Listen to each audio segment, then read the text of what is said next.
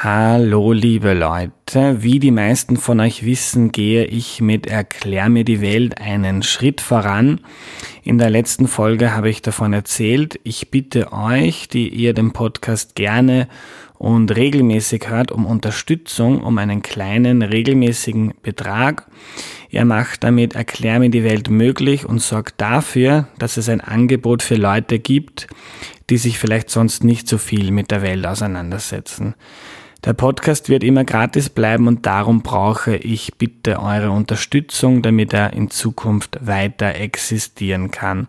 Alles weitere findet ihr in der Podcast-Beschreibung oder auf erklärmir.at. Äh, die vergangenen Tage war ich sehr glücklich, denn jedes Mal, wenn mich jemand unterstützt, bekomme ich ein E-Mail mit einer kleinen Benachrichtigung und dann läutet mein Handy und ich freue mich tierisch, weil irgendjemand da draußen das, was ich hier mache, so schätzt, dass er oder sie findet, das gehört unterstützt. Und ein größeres Kompliment kann ich mir eigentlich nicht vorstellen. In der ersten Woche haben schon viele mitgemacht. Bei euch möchte ich mich jetzt besonders bedanken. Äh, danke an Stefan, ein Freund von mir, du warst der Erste. Danke an Anja Stefan, der mir über Twitter eine sehr nette Nachricht gesendet hat. Danke Michael, Gloria, Lisa Maria, Elisabeth, Martin, Oliver, Carola, Georg. Danke Christoph, Eva, Tobias, Florian, Bernhard, Esther, Anna, Benjamin. Ich freue mich sehr über eure Unterstützung. Danke Michaela, Markus, Oskar, Alexander, Gernot, Paula und Robert. Ihr helft, dass es diesen Podcast weitergibt. Danke Alexander, Christoph, Martin, noch ein Christoph, the merrier. Danke Stefan, Gerald, Maria, Sigrid, Magdalena. Danke Flora, Laura, Lisa, Christina, Hanna. Danke Julia, noch eine Hanna und Danke, Charlotte. Ich spreche das jetzt am Sonntagnachmittag ein, also falls zum Dienstag, äh, wenn diese Episode online geht, jemand durchrutscht, ihr kommt die nächste Woche dran. Äh, ich freue mich auch schon auf den Stammtisch, den es für alle Unterstützerinnen gibt, wo ihr euch mit mir treffen könnt. Ich freue mich sehr, euch endlich persönlich kennenlernen zu dürfen. Ich würde vorschlagen, wir warten noch ein bisschen ab und dann frage ich mal rum, wo ihr euch denn gerne treffen würdet. Ich wohne in Wien und bin immer wieder in Niederösterreich in der Nähe von Steyr. Linz ist also auch äh, recht nahe. Aber wenn es einige Leute gibt, die Lust haben, ist auch Salzburg nicht allzu schwer. Und für alle, die weiter weg von der Hauptstadt wohnen, finden wir auch eine Lösung. Das klappt schon mal. Jetzt geht's aber los mit der heutigen Folge Music On.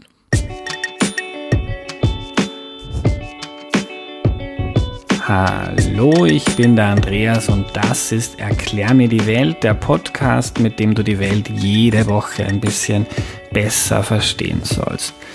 Die heutige Folge mache ich ein bisschen aus Egoismus. Es geht darum, wie man vegan äh, kocht. Ich habe gerade einen Selbstversuch begonnen und will äh, einen Monat lang auf alle tierischen Produkte verzichten, einfach um zu sehen, wie das ist, wie es Veganerinnen bei uns so geht und um mir bewusster zu machen, was eigentlich in meinem Essen drinnen ist.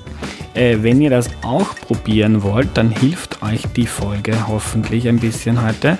Und eine Anleitung dazu gibt uns Katharina Seiser. Hallo. Hallo Andreas, danke für die Einladung. Sehr gerne, Katharina. Magst du dich bitte kurz vorstellen? Ich bin Katharina Seiser ich schreibe beruflich übers Essen und zwar in Form von Artikeln, Kolumnen, Kommentaren und vor allem in Form von Kochbüchern. Mhm. Eines liegt vor dir, das heißt immer schon vegan. Genau. Äh, aber Katharina, du isst selbst auch Fleisch und, und, und tierische Produkte. Genau. Ich, ich bin nach wie vor Omnivorin, mhm. obwohl ich für dieses Buchprojekt einen veganen Selbstversuch, ungefähr so wie du ihn jetzt machst, mhm. gemacht habe. Das war Anfang 2014. Äh, und eigentlich ist dieses Buch ein bisschen eine Trotzreaktion auf diesen veganen Selbstversuch gewesen, mhm. weil ich leider erst äh, im Lauf dieses Selbstversuches draufgekommen bin, wo die Lösung oder der Schlüssel für meine kulinarischen Probleme mit dem Thema vegan äh, gelegen wäre, nämlich äh, in den Rezepturen, die immer schon rein pflanzlich waren. Und davon gibt es sehr, sehr viele. Mhm. Äh, und einen Teil davon habe ich in diesem Buch zusammengetragen. Mhm. Äh, und du bist dann im, im Laufe deines Selbstversuchs draufgekommen, dass es eigentlich eh schon sehr viele Gerichte gibt, die man schon immer kennt.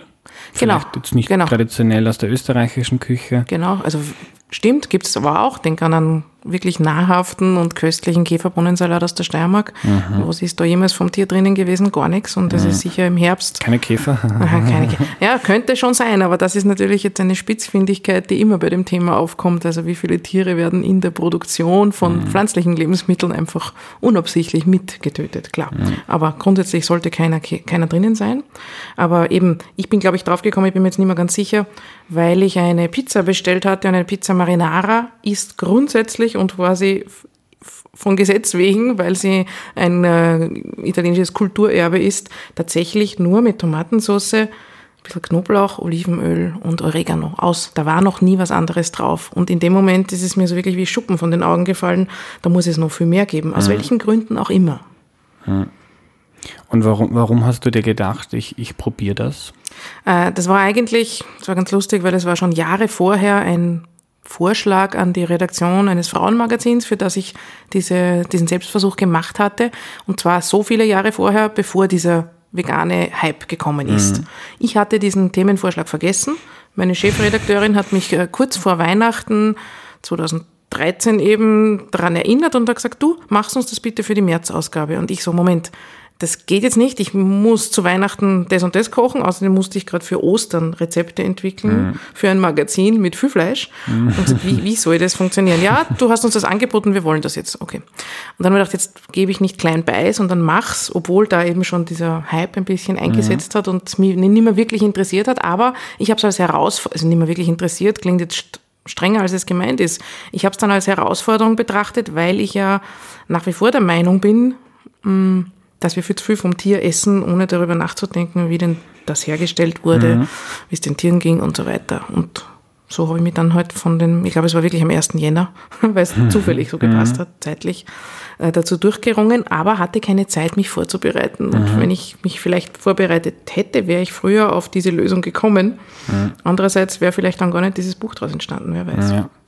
Aber wie ist es dir dabei gegangen? War es eine große Umstellung? Äh, ja, in, äh, in, Hinsicht auf ein paar Zutaten extrem. War es extrem schwierig für mich. Ich habe auch parallel dazu äh, auf meinem Blog äh, Tagebuch geführt. Das waren die. Verlinkt man dann in der Beschreibung. Super, das waren diese Wochen, wo am meisten Kommentare dann kamen, sehr viele wohlwollende, hilfreiche Kommentare und Tipps und so weiter, wo ich wirklich sehr offen berichtet habe, zum einen, was ich gegessen habe und zum anderen äh, Überlegungen dazu getroffen habe, wie es mir gegangen ist. Und zwar mhm. schonungslos mit mir und mit meiner Umwelt. Mhm. Und ich war oft wahnsinnig grantig, weil ich gemerkt habe, ich komme jetzt nicht, ich, ich bekomme meine kulinarischen Bedürfnisse nicht mit dem zusammen, was ich jetzt glaubte essen zu dürfen. Wie gesagt, alles vor dem Buch, wobei ich die Idee zu diesem Buch am zweiten Tag dieses Versuches hatte. Was mir am meisten abgegangen ist, ist ganz sicher, weil ich einfach gern abwechslungsreich frühstücke, mhm. äh, Butter und Eier. Mhm. Und diese Dinge zu ersetzen, halte ich nach wie vor und habe ich auch in diesem Versuch gelernt, einfach für den komplett falschen Weg, wenn man weniger vom Tier essen möchte. Mhm. muss einfach was anderes essen, aber nicht so tun, als würde ich das imitieren wollen, das haut einfach nicht hin. Also unser Körper ist viel klüger, als wir ihm dann glauben, so mit dem Hirn so ein bisschen overrulen zu können. Das funktioniert nicht. Unser Geschmackssinn mhm. ist so fein trainiert und in der Evolution, ich meine, es hat ja einen Grund, warum wir so gut riechen und warum wir Lebensmittel beurteilen können mhm. mit der Nase. Und äh, ich kann das nicht täuschen. Ich kann nicht sagen, ich tue so als ob, du wirst das schon nicht merken und dann bist du genauso happy, wie wenn du das andere essen würdest. Also mhm. bei mir funktioniert das genau gar nicht. Ich mhm. wäre sogar sehr grantig, wenn das passiert. Also in jeder Form.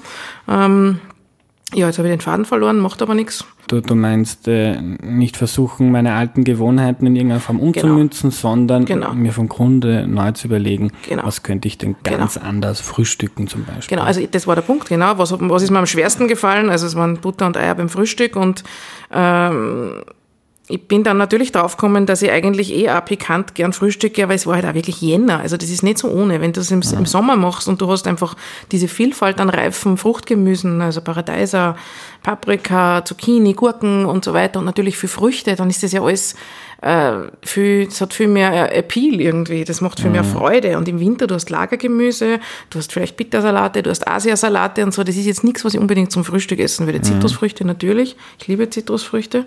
Äh, aber das ist jetzt nicht die Substanz, die du brauchst, wenn du gerne frühstückst. Also mhm. natürlich Roggenbrot zum Beispiel geht sowieso immer, aber ich bin halt auch nicht, die gern Butter aufs Brot hat. Mhm. Dann bin ich auf die Idee gekommen, ah ja, in, in Spanien oder auch in Italien wird Brot geröstet mit Olivenöl. Natürlich kann ich das zum Frühstück auch essen und natürlich schmeckt da auch zum Beispiel Honig drauf. Mhm. Aber das ist, da merkst du erst, wie es sehr mal in den Gewohnheiten einfach so drinnen ist jeden Tag und das ist auch mit der Grund, warum ich das nicht beibehalten habe, weil ich der Meinung bin, ich möchte es in dem Leben lieber anders gestalten. Mhm. Ich finde es sehr bemerkenswert, wenn das jemand durchzieht, aber ich glaube auch nicht, dass das die Lösung der Probleme in der Landwirtschaft und in der Tierhaltung mhm.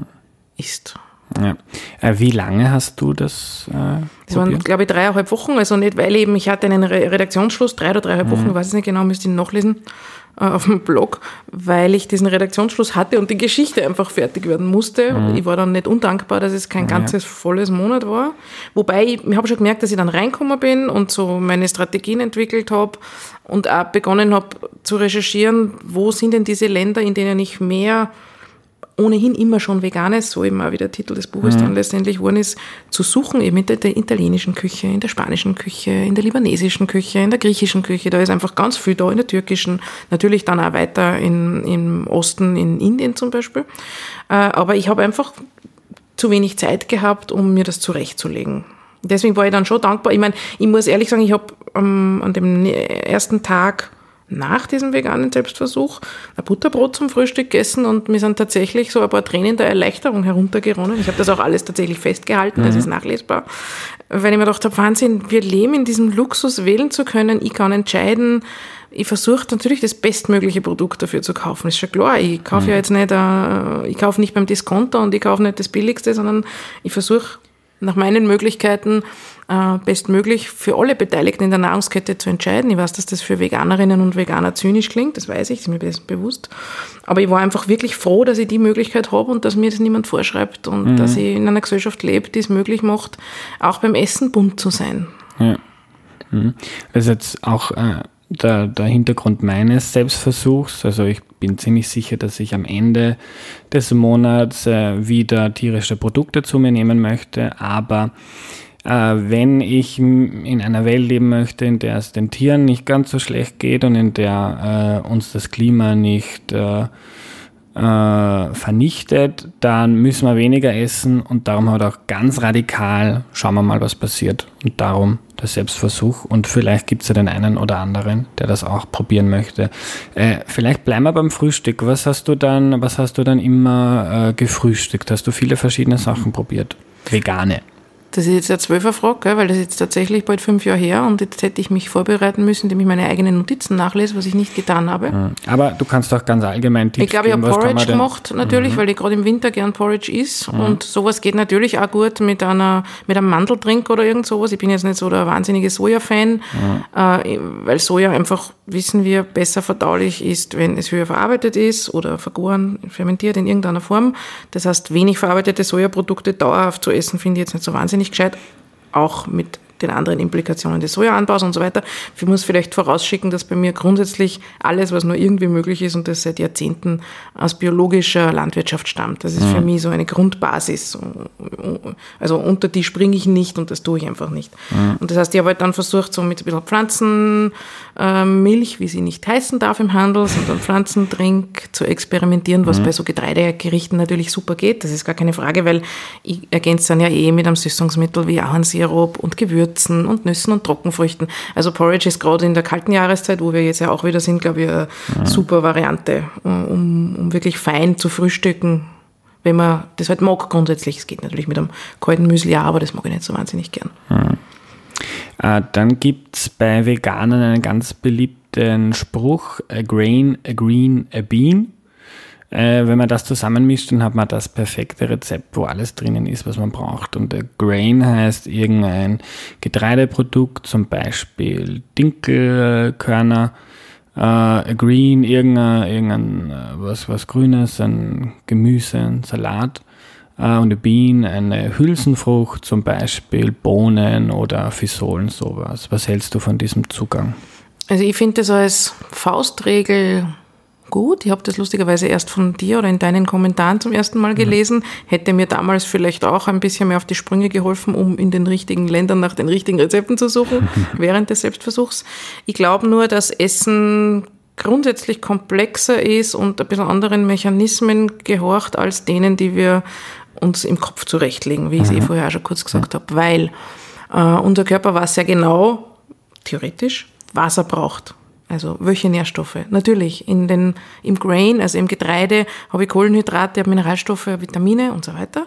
In der, Im Green habe ich meine frischen äh, Nährstoffe oder Vitalstoffe, eben auch wieder Vitamine, Mineralstoffe, sekundäre Pflanzenstoffe und so weiter. Und in der Bohne habe ich das hochwertige Eiweiß. Äh, ich brauche dann unbedingt ein Fett dazu, das sollte man auf gar keinen Fall vergessen, wenn ich schon nach einer Faustregel arbeite. Ja. Ich glaube allerdings nicht, dass das tatsächlich in jeder Mahlzeit so sein muss. Ich glaube, das gleicht sich über den Tag verteilt sehr gut aus. Wenn ich zum Beispiel beim Porridge bleibe, dann isse ich da meine Hülsenfrüchte, äh, Entschuldigung, mein Getreide, nicht die Hülsenfrüchte mhm. natürlich, und vielleicht ein bisschen Fett dazu und habe äh, durch die Trockenfrüchte und vielleicht durch die Nüsse auch noch Fett dabei. Habe aber jetzt nichts unbedingt Frisches dabei, aber das muss ich ja nicht haben. Ich kann jetzt ein frisches Obst dazu essen, was im Winter vielleicht gar nicht so einfach ist. Oder ich esse mein Gemüse oder meinen Salat zu einer anderen Gelegenheit. Also ich glaube, man sollte sich da viel mehr nach dem eigenen Gusto richten, nur sind da so viele Lagen an Unbewusstem drüber gelegt, das darf man nicht, das ist nicht gesund, ja. davon werde ich dick, davon werde ich schier, keine Ahnung, was die Meinungen sind. Und für mich ist es völlig absurd. Also dieses, ähm, dieses Prinzip, Essen ist irgendwie was Böses oder etwas, was man im Zaum halten muss oder vielleicht auch nur erledigen muss, ist mir komplett fremd. Also für mich ist es etwas extrem Genussvolles und ich bin total dankbar dafür, dass ich mich damit fast den ganzen Tag beschäftigen kann, jetzt mhm. beruflich und natürlich auch privat, weil es mir Freude macht. Das ist nicht zu trennen. Ähm, aber ich finde, wir brauchen einen viel entspannteren Zugang mhm. zum Essen. Und das gilt jetzt für egal, was wir essen, weil letztendlich, und das muss ich loswerden, auch wenn es, ich weiß, dass es ähm, Kritik hervorruft, es ist eine, ein Phänomen, das aus dem Luxus des Überflusses entsteht, dass ich mir einbilde, ich esse jetzt etwas nicht mehr. Ich meine, stell dir vor, es gibt viele Leute, die werden gerade halt irgendwie satt oder die müssen schauen, dass mhm. sie die Nährstoffe jetzt nicht von einem intellektuellen Zugang her, sondern einfach möglichst preiswert äh, zusammenbekommen, um sich und ihre Familie zu ernähren. Und wir diskutieren darüber, was wir alles weglassen, weil wir überfordert sind mit der Vielfalt, anstatt dass wir lernen, mit dieser Vielfalt umzugehen und mit ihr zu spielen und sie zu nutzen, weil das ist was irrsinnig Schönes. Mhm. Hm. Du meinst mal, wenn man es gut meint, für die Tiere, fürs Klima, für seine eigene Gesundheit, dass dann äh, in dieser veganen Bewegung ein bisschen über, über schießend damit umgegangen wird, weil man sich Verbote auferlegt und dies und das nicht machen soll. Vor allem hast du ja jetzt schon drei verschiedene Motivationen genannt, also im Sinne von, man meint es für die Tiere mhm. gut, fürs Klima gut und für sich gut. Das sind drei völlig unterschiedliche mhm. Gründe, warum man das machen könnte. Wir wissen ja, dass meistens einer so äh, überragt die anderen, aus welchen Gründen auch immer. Ähm, wie gesagt, ich finde es bemerkenswert, wenn jemand das durchzieht und gerne macht, wenn die Person genauso wie bei anderen Dingen nicht versucht, äh, mir mhm. zu erzählen, in moralischer Überlegenheit, dass ich das auch tun muss, weil sonst werden wir alle untergehen. Das glaube ich nämlich nicht. Ich glaube nämlich, dass relevant vor allem auch für das Tierwohl und für das Klima ist, wie die 99 Prozent der Menschen, die weiterhin tierische Produkte essen, äh, wie sich die ernähren. Weil wenn ich mich als das eine Prozent vegan, das ist es im Moment ungefähr, also wir wissen ungefähr, also in Mitteleuropa ungefähr zehn Prozent der Bevölkerung ernähren sich vegetarisch und davon wiederum äh, ungefähr zehn Prozent äh, vegan. Das heißt, wenn man das umrechnet, ist mhm. ungefähr maximal ein Prozent der Bevölkerung, mhm. die rein pflanzlich ist. Das heißt, ich nehme mich heraus aus dem System der Tierproduktion, sage, ich habe damit nichts mehr zu tun, ich bin dafür nicht verantwortlich, die anderen quälen die Tiere. Mhm. Ich finde es aber gesellschaftlich höchst bedenklich, äh, diese Position einzunehmen, denn ich finde es enorm wichtig, dass ich schaue, dass alle 100 Prozent möglichst wenig Schaden anrichten und dabei möglichst ein gutes Leben und ein Freiheit mhm. und ein gesundes Leben haben. Also wirklich miteinander, nicht ein Auseinanderdividieren und nicht ein exklusiv sein. Exklusiv hat ja auch diese zwei Bedeutungen. Ich bin was Besseres, mhm. ich schließe was anderes aber auch gleichzeitig aus. Eh, mhm. logisch. Das ist ein bisschen ambivalent. Und das ist das größte Problem, das ich eigentlich mit der Thematik habe, weil natürlich habe ich das Kochbuch geschrieben, weil es mir ein Anliegen ist und natürlich habe ich vegetarische Kochbücher geschrieben, in der, ich glaube, es sind mittlerweile wie viel? Sieben an der Zahl, ähm, weil ich der Meinung bin, dass wir sehr viel mehr genussvolle Alternativen brauchen zu Gerichten mit Fleisch, mit Fisch, mit viel tierischen Produkten. Einfach, äh, weil wir es reduzieren müssen, das ist überhaupt gar keine Frage. Mhm. Nur es funktioniert nicht über du darfst nicht, sondern mhm. es funktioniert nur über schau, probier das aus, wie gut das schmeckt. Ja. Das mag die ganze Familie. Dann sagen alle, bitte mach das wieder, wenn das jemand, der Papa oder die Mama gekocht hat, weil es schmeckt so gut. Und mhm. nicht irgendwer sagt, wir müssen das heute essen, weil heute ist unser veganer Tag oder so. Ich glaube nicht, ja. dass das so hinhaut. Mhm. Wir probieren es heute pragmatisch und ja. das ist auch bei mir, glaube ich, so, dass man trotzdem Impulse setzen kann. Also ich probiere jetzt neue Rezepte aus und äh, ich mache Insta-Stories dazu, ganz viel. Ich habe fast keine Veganer in meinem Freundes- oder Bekanntenkreis und ganz viele werden aufmerksam und sagen, ja, cool, vielleicht probiere das auch mal. Und vielleicht kann man ja so einen kleinen Anreiz setzen, um irgendwie einen weniger omnivoren Lebensstil zu pflegen. Hm. Äh, Katharina, hast du Tipps für, für Leute, die gerne was äh, ohne tierische Produkte zum Mittag kochen wollen, äh, die aber trotzdem gerne gut essen? das ist die Grundvoraussetzung. Ich mhm. glaube, dass grundsätzlich alle Menschen gern gut essen. Mhm. Also so grundsätzlich. Wer möchte schon bewusst schlecht essen? Genau.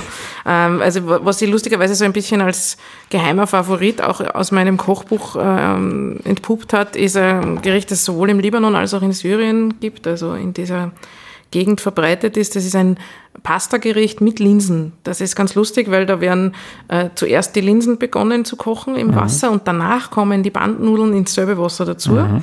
Währenddessen äh, tut man reichlich Zwiebel. Ich habe von der ersten auf die zweite Auflage musste ich die Zwiebelmenge erhöhen, weil meine Leserinnen meinten, ich muss also da schon erstens mal reicht das Ganze nur für zwei und nicht für vier und zweitens schmeckt es so gut, dass man das noch ein bisschen adaptieren mhm. muss. Das habe ich dann gerne gemacht. Ähm, man tut also viele Zwiebel schön langsam knusprig rösten und äh, dann wird das vermischt mit diesen Bandnudeln und den gekochten, noch immer bis festen Linsen. Und dann mhm. kommt noch dazu, und das sind die kleinen Geheimnisse, viel frischer Petersil, viel Zitronensaft, ein bisschen Chili und ein bisschen Koriander zum Beispiel. Also jetzt Mani äh, Koriandersamen gemahlen, wie er ja uns, bei uns auch im Brotgewürz drinnen mhm. ist.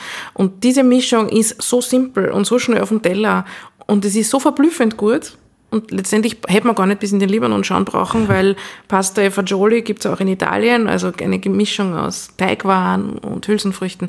Und gerade Linsen sind sowas, die so schnell gegart sind und gleichzeitig so spannendes Aroma mitbringen. Sie sind nussig, sie sind vielleicht ein bisschen pfeffrig, sie haben nur einen Biss. Also sie sind nicht so wie Bohnen, die oft dann, wenn man es übergart, ein bisschen mehlig sind oder so. Das ist passiert bei Linsen ganz schwer. Und gerade mit diesen zum Beispiel zu spielen, oder jetzt gibt's Fenchel, Stangensellerie, ich mache mir zum Beispiel aus frisch gegarten Linsen, also Linsen dauern oft je nach Sorte nur 15, 20 Minuten, lauwarm an Salat mit einem knackigen frischen Gemüse, mit den ersten Zitrusfrüchten, die jetzt wieder Saison haben äh, und dort viel Kräuter dazu. Und ich habe einfach einen nahrhaften, trotzdem frischen äh, Zugang gefunden. Also ich muss nicht irgendein, wir sagen da in Oberösterreich ein nicht sehr schönes Wort dazu, irgendein Pfocker, also quasi wie so ein Eintopf an Graubraunen aus irgendwas, Hauptsache ist gesund. Na, das darf ja richtig Spaß machen. Und es ist auch nicht schwierig, also gerade mit Hülsenfrüchten. Also ich würde mich grundsätzlich eher übers Gemüse nähern und vielleicht eben über eine Hülsenfrucht wie die Linse.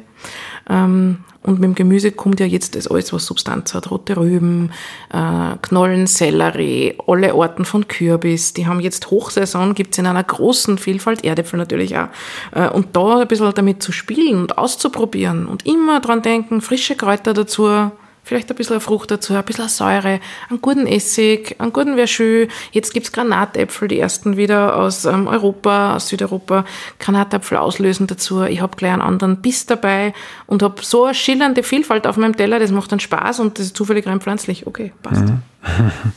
äh, was ich dazu sagen muss, es ist jetzt Ende Oktober, weil viele Hörerinnen und Hörer äh, hören sich das oft Monate später an.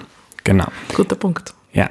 Äh, ist lecker, ist notiert, werde ich probieren. Katharina, hast du noch einen Tipp für ein Mittagessen? Äh, ganz konkrete Tipps, ich überlege jetzt gerade. Also das heißt, es soll schnell gehen, oder? Das ist wahrscheinlich der Sch Hintergrund so ein schnell bisschen. Schnell vegan und gesund und lecker. Schnell vegan, gesund und lecker. Lass mich mal kurz so nachdenken. Superkräfte machen. Superkräfte. Mhm.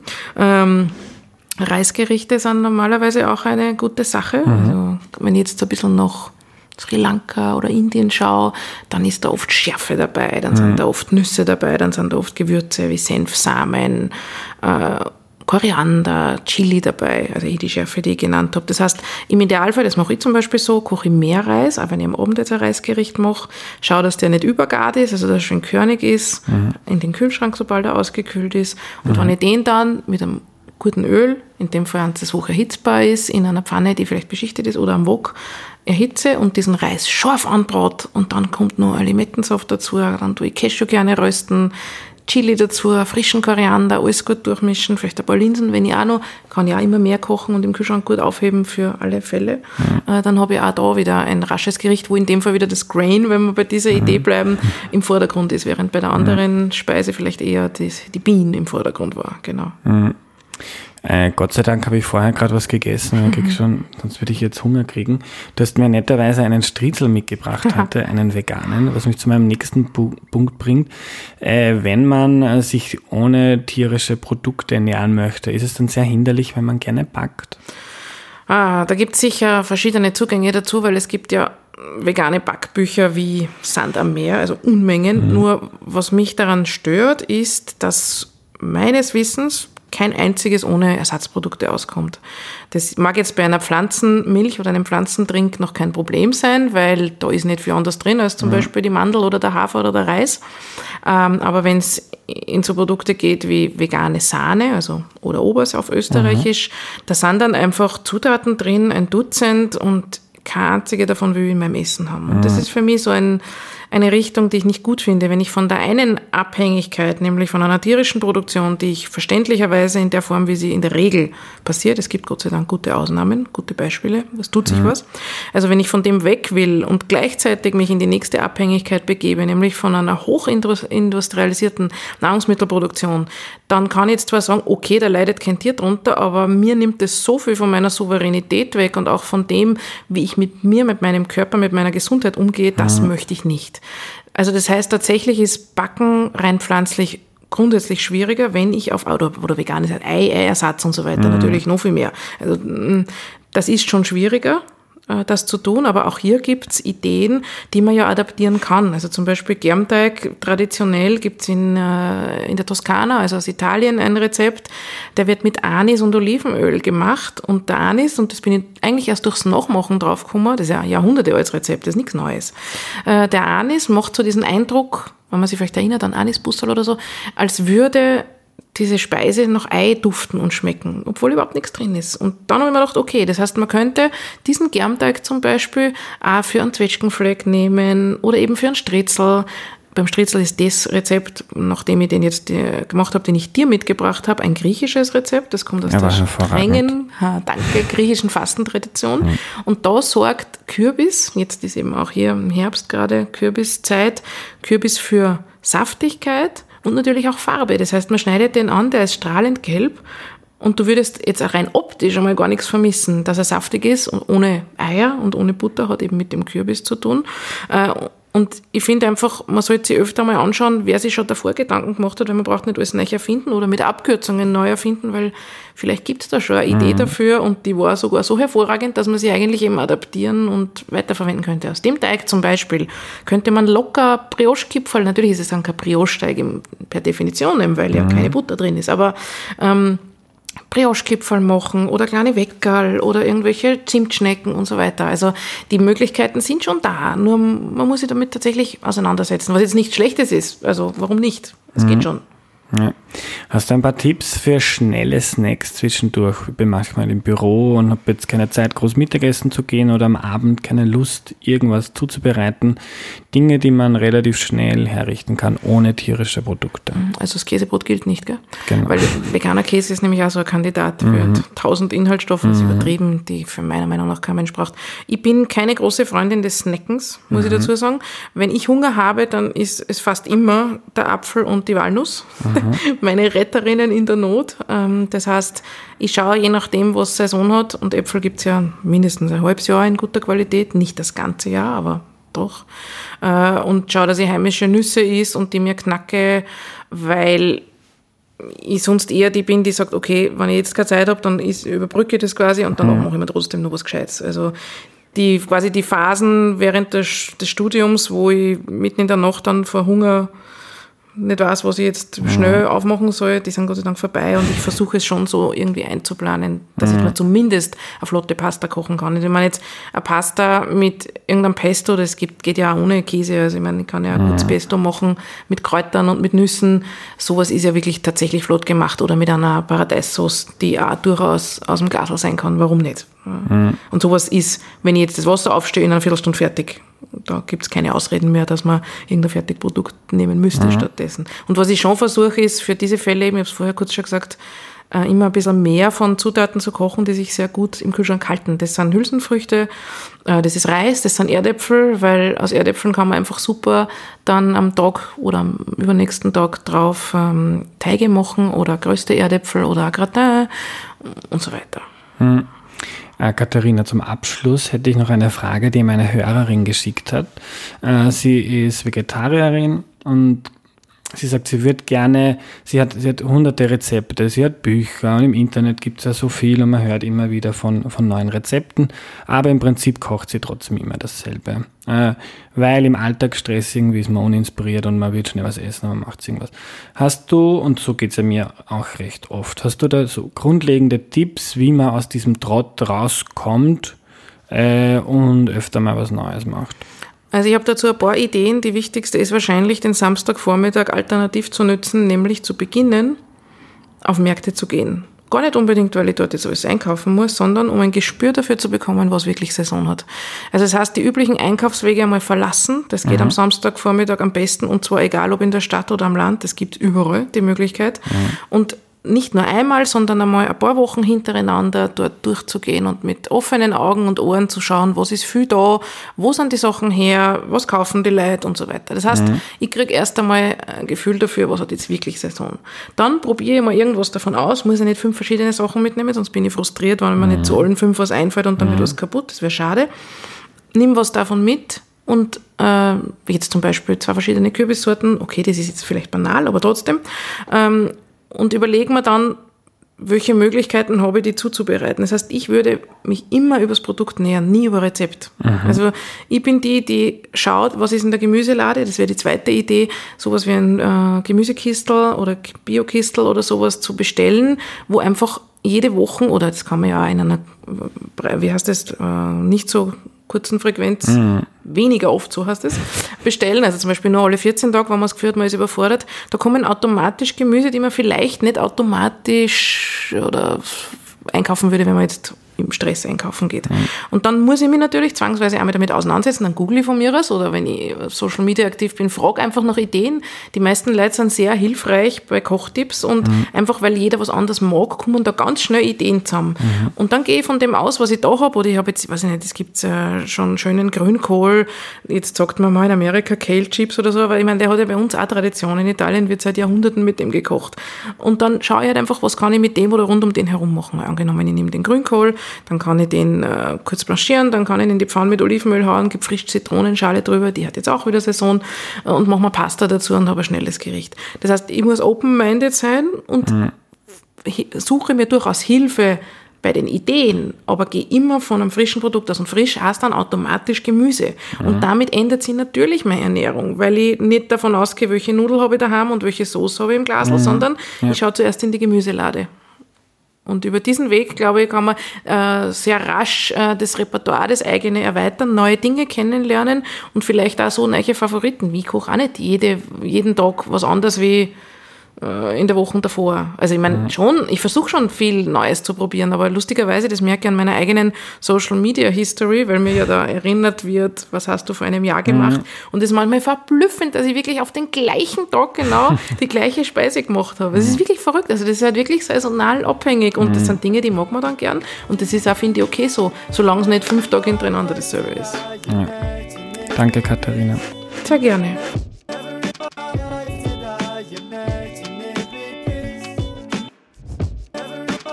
Wir lernen also, wer gänzlich ohne tierische Produkte essen möchte, hat eine ziemlich große Auswahl an Speisen, die es eh immer schon gegeben hat, zum Beispiel einen Käferbohnensalat aus der Steiermark, eine Pizza Marinara aus Italien oder eine Linsenpasta aus dem Libanon. Man kann auch ohne Ei backen, auch wenn das Ganze dann ein bisschen komplizierter wird. Ich fand den Zugang von Katharina sehr spannend, gerade weil ich selbst äh, darüber nachdenke, wie ich mit meiner Ernährung umgehen möchte. Und da finde ich das, was Katharina sagt, sympathisch. Also sie will sich keine Verbote machen, sondern den Genuss voranstellen und gleichzeitig darauf achten, dass die Produkte, die wir kaufen, gut hergestellt werden, äh, also bio sind und dass es Tieren und Umwelt dabei gut geht. Äh, grundsätzlich hält Katharina den Zugang viel weniger vom Tier zu essen für essentiell, weil wir viel zu viel Fleisch und Käse essen und Milch trinken, ohne darüber nachzudenken, wie das hergestellt wurde. Katharinas Argument gegen den Veganismus ist das, äh, erstens geht ihr, die sie seit Jahrzehnten kocht, der Genuss etwas verloren. Und zweitens stört sie, dass sich Veganerinnen tendenziell herausnehmen. Ich habe mit der Produktion von tierischen Produkten also nichts zu tun. Mich geht das Ganze nichts an. Äh, Katharina hat aber, so sehe ich das, mit vielen Menschen, die sich vegan ernähren, äh, sehr viel gemeinsam. Sie will, dass Tiere besser leben können, wir das Klima schützen und auf unsere Körper und unsere Gesundheit acht geben. Sie plädiert dafür, die Menschen über den Genuss zu überzeugen. Sie sagt, es braucht gute Alternativen zu Fleisch und Fisch, also den Menschen nicht zu sagen, du darfst nicht, du sollst nicht, sondern schau mal, das könnte dir vielleicht schmecken. Äh, Katharina hat vor einigen Jahren ein knappes Monat vegan gelebt. Am meisten abgegangen sind ihr Butter und Eier. Sie hat auch in ihrem Blog darüber geschrieben, das verlinke ich in der Podcast-Beschreibung. Auch ich mache gerade ein veganes Monat. Die Folge habe ich schon vor zwei Wochen aufgenommen. Ich bin jetzt äh, schon drei von vier Wochen hinter mir. Ich finde es extrem interessant, weil ich mich nie sehr viel mit Essen auseinandergesetzt habe und schon viel gelernt und erlebt habe. Manchmal ist es aber zugegeben auch ein bisschen nervig. Wenn euch das interessiert, schaut mal auf meinen Instagram-Account. Da habe ich alle Stories zum Nachschauen gespeichert. Einen Link zum Account gibt's in der Podcast-Beschreibung oder du suchst einfach nach Andreas Sator. Das war die heutige Folge. Danke an alle, die Erklär mir die Welt finanziell unterstützen. Ihr macht möglich, dass es den Podcast gibt. Wer gerne und immer wieder zuhört, denkt bitte darüber nach, ob ihr nicht auch einen kleinen regelmäßigen Betrag für das Projekt überhaupt. Alle Infos dazu in der Podcast-Beschreibung oder einfach auf erklärmir.at. Danke und bis zum nächsten Mal. Tschüss.